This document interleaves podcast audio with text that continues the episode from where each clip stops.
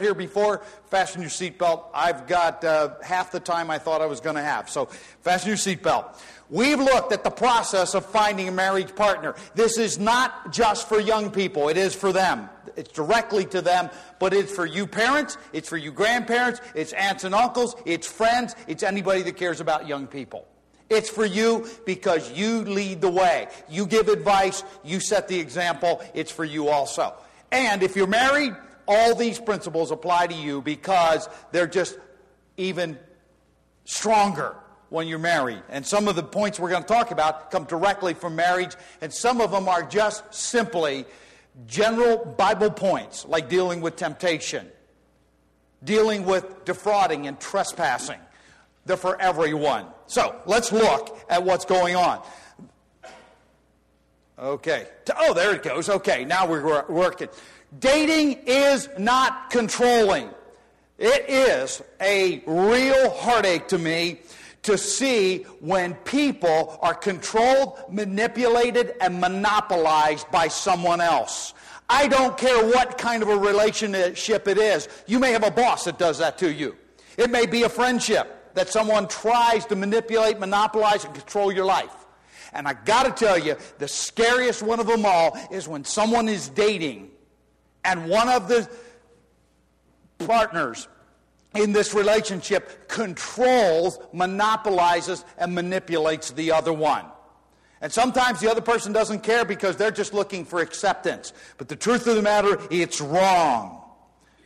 God makes it clear that even in marriage, while you give up some of your rights when you marry someone because you become one flesh, you also retain some of those things. But before marriage, it's a hands off policy. No one has the right to control you. In fact, as my original outline for these sets of sermons came because someone tried to do that to one of my kids. And I wrote down the no exceptions rules for dating and sent them to them.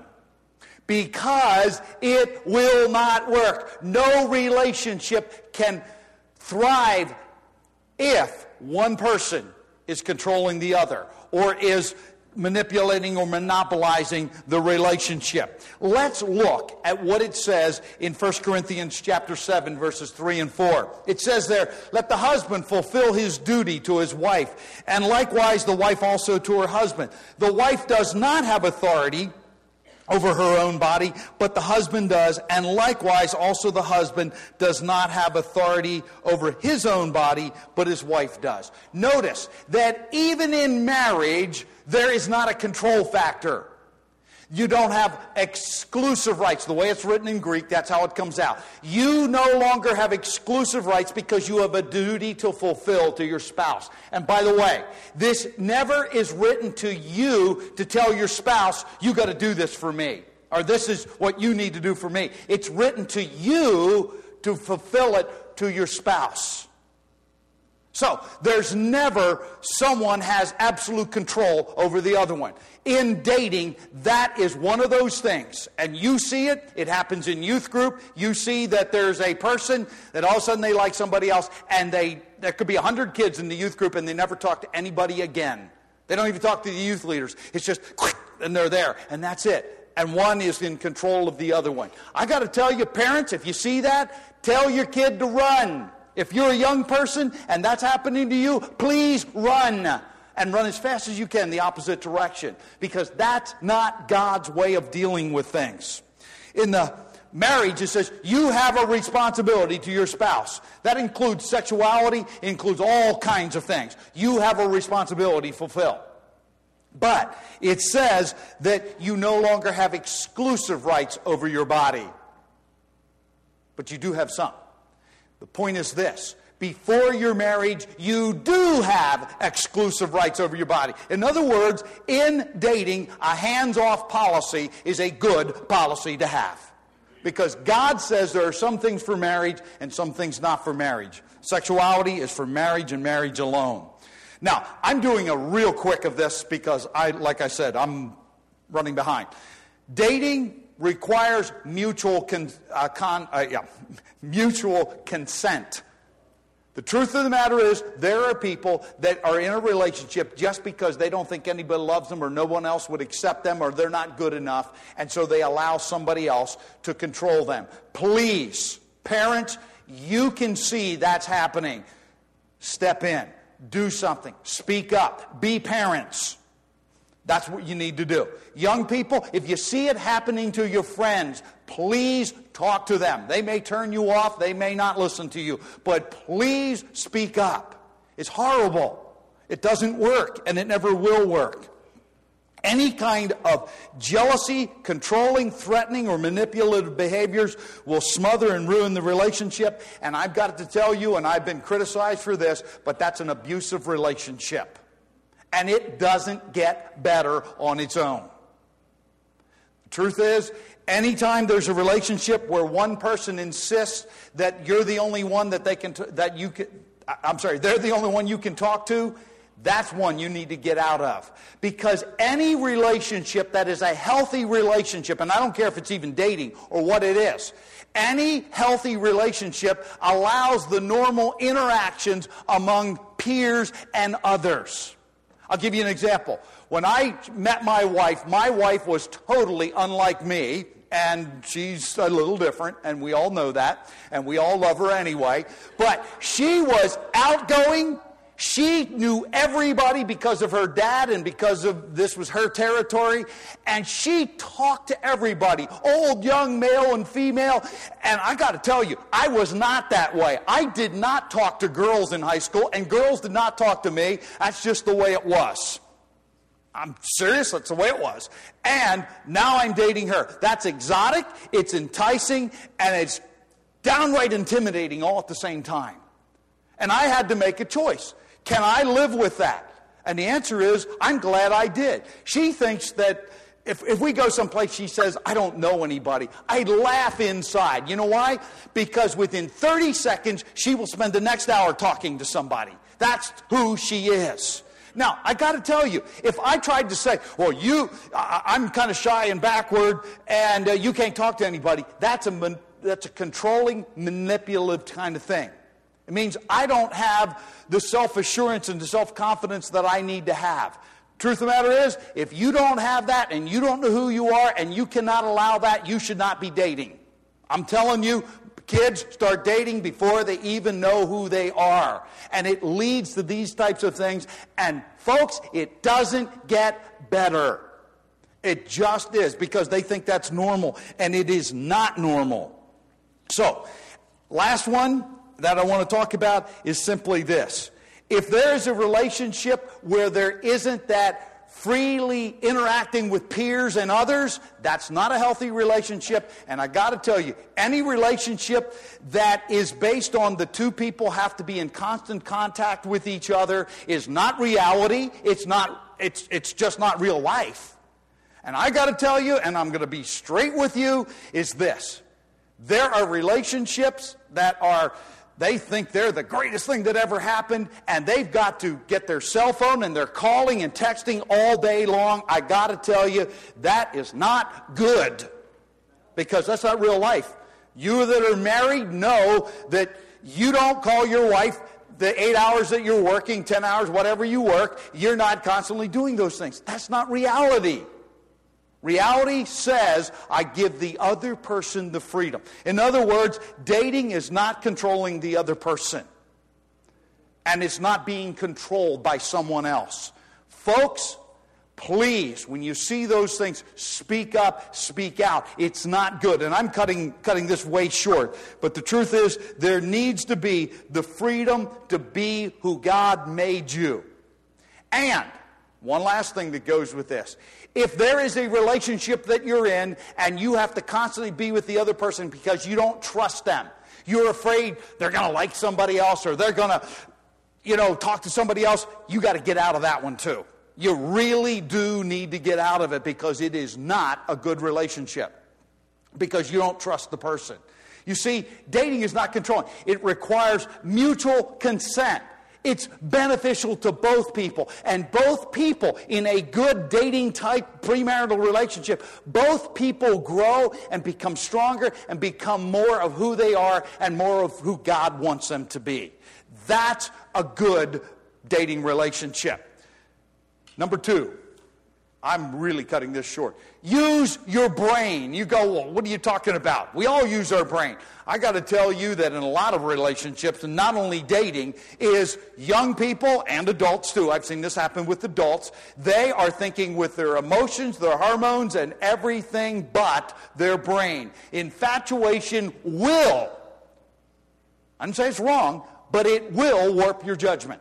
There's no doubt about it. Infatuation warps your judgment. You ever think about this? You know what it's like in, a, in any relationship. I'll take it out of dating. You meet somebody new and they're interesting. And you think this person almost walks on water until you find out who they really are. And it requires that um, we use our brain because it's, it's interesting. It's different. It's like when I met Faye. She was definitely different. Okay? And it was exciting. But there's more to it than that and you got to use your brain. You need to think it through. So don't let your emotions or your uh, hormones get in the way. Don't allow your judgment to be sidetracked by the immediate thrill, the immediate joy. By the way, nothing wrong with those things. It's just don't allow that to be it. Physical interaction. Let's face it, God gave us some very strong desires. Sexual desires. He's given them to us. It's His idea. They're strong, and I know they, they're strong because He made them as a part of a marriage covenant, a one flesh covenant. It's part of what holds us together when we're married for up to and including 50 years. Praise the Lord for some examples to us. And there's others that are married here longer than that. But there are some of those things that are part of the glue that holds us together. God gave us those things, but He gave them to be used in a proper way. Like most things in life, used properly, they're good. Used improperly, they're a disaster to your life. And that's what he's saying. So use your brain. Don't be thinking just with your hormones. Also, remember the law of diminishing returns. Parents, if you see this happening, you need to speak up also. The law of diminishing returns is this. I'll explain it to you. It has nothing to do with a relationship. When I was a kid, the Comet at Hershey Park was the only roller coaster. How many have them now? Uh, by the way, roller coaster is roller coaster, I know. But uh, anyway, that's what I've always said. But now they've got, what, five or six of them, seven of them? I don't know what it is. How many? Eleven. Okay, it makes my illustration better yet. It's because what was thrilling and exciting yesterday is not so thrilling and exciting and dangerous today. You ride the roller coaster uh, several times, the first couple times, it's scary. After a while, it's like, oh, let's ride the roller coaster, no big deal. So now they have to have one with loops and flips and you, you name whatever. They go straight up, straight down, all that kind of stuff. Have to get the law of diminishing, uh, the law of diminishing returns sets in. So you got to up it. That's what happens, young people, when you're in a dating relationship and you say, "Well, we'll we'll hold hands." What a thrill! The only thing is that lasts a couple of weeks, and that's no longer really a thrill anymore, and it goes from there till it's out of control. Got to tell you, there's a place where you look and say, hold it a second, law of diminishing returns, I'm going to get myself in trouble. And so, whoa, stop. In other words, it requires you to use your brains because your emotions and your hormones are not going to tell you that. Only your brain will. Only thinking through and using God's principles and God's truth will give you that. No other way will that happen. Use your brain. In James chapter 1, verses 13 to 16, we're asked you to turn, it uses two words there, and I, I'm, I'm going to, re- okay, I'm not repeating that anymore. I'm cutting everything short. Is it says, it uses two words, enticed and carried away. I am not a fisherman. You want fish stories? Talk to John Shirey. You won't find out how to catch them, but he'll tell you about fishing. Is he here? No, he's not even here. Okay. But the truth is, he just looked in. Okay. But I'm not a fisherman. But when I was in New York at Word of Life, one of my buddies up there was an outdoorsman, and he decided I should go fishing with him. No self respecting fish will ever bite on a steel, sharp object fastened to a line. No self respecting fish will ever do that. And I'll tell you what, most of the fish we caught, the trout we caught, were stock trout. They're pretty dumb. They, they'll bite on anything. But there was one, and I could actually see it. Sunlight, it flashed like it was a, like a mirror in there. And I'm like, I'm catching that one. I had a whole thing of worms, and I was down to one worm because this fish was smart enough to come up, get the worm off the hook, and not get the hook. And I'm telling you, I was determined. I'm like, and I'm down to my last worm. I put that worm and I fed it the whole way up the hook. I'm like, he is not getting this worm without getting the hook. And I did actually get him. But here's what it comes down to the word enticed means, has to do with our mindset. Hey, that looks good. Hey, this guy's feeding me worms. I have no consequences. I fed him one more. Had but it was a mindset is, hey, that looks good. And the word carried away has to do with the abandonment of self restraint. That's what it is. Carried away. It looks good. We want to do it. That's the enticement of sin. Sin always looks good. And then there's the carried away, where we abandon the normal self restraint that comes from our conscience, comes from our parents, and, and the examples we've seen comes from the Word of God, comes from using your brain. Okay? And that fish abandoned self restraint and grabbed that worm one more time, and this time got the hook. And by the way, that one's a good one. It was the biggest one I caught. It was a good one. But that's what we do. We don't use our brain, we get enticed, and then we get carried away and we abandon the self restraint. Young people, self restraint is a plus, it's a virtue. It is what you need to do, and you need to learn it now because you'll need it for the rest of your life. And if you don't believe me, I could tell you stories all day long about married people who got enticed and carried away. Learn it now. Okay? Parents, teach it to your kids. Grandparents, let your grandchildren know. Don't back off. And one last thing. I'd like you to think with me two more words from 1 Thessalonians chapter 4. it's in verses 5 and 6. And it simply says this let each of you know how to possess his own vessel in sanctification and honor, not in lustful passion like the Gentiles who do not know God, and that no man transgress and defraud his brother in the matter, because the Lord is the avenger. This passage starts by saying, This is God's will, even your sanctification, that you abstain from sexual immorality. That's where it starts. And this is dealing with this. And it uses two words defraud and trespass transgress. It means to step over the boundary, go someplace you don't belong. In this case, it's talking about sexual immorality.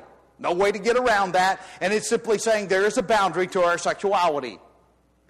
Sexuality and sex is for marriage, marriage only, period. No place else. You do it there, you've already stepped over the boundary. That's in dating, that's in any other relationship. You've stepped over the boundary. And he says, don't trespass against your brother. Young men, young ladies, realize this that if you are making sexual advances, you are crossing a boundary that God says don't cross until you say, I do. Then it's okay. Then it's expected. Then it's a duty. It's a responsibility at that point. But the point is, when we go over the boundary, we're now in the land that we're not supposed to be in. But the other word that's used is defraud. We know that one. Somebody that gets caught for fraud, they stole from their employer or whatever. It, it means to cheat, it means to take beyond what is yours. And it says in both of these cases, you're crossing the boundary into a land where you don't belong. You've crossed the line. And the other is you've taken something that isn't yours. In both cases, that's exactly what it means. And it is just by covering all the bases that you can think of. So understand. And you might say, well, you should have called this morality. I'm just saying, use your brain. Think what the consequences are. Is this right? Is it sinful? Is it good? Or does it, is it a detriment to my relationship? Because what you do now sets a tone and a pattern and a pathway for the rest of your life. And you need to understand there is one time to start living this way and start ta- uh, using the things we're talking about this morning, and that's now. I, you can't change yesterday. You can't change what you might have done in the past, but you surely can make a decision today to use your brain, to get out of a relationship where it's controlling, manipulating, and monopolizing. Whatever. And if you're the one doing it, you need to repent. And you need to deal with that in your own life and make sure that you don't go there again. Now, I'm, I'm out of breath and, and, and I'm done for today because we're way past time. Let's all just stand together and close in a word of prayer.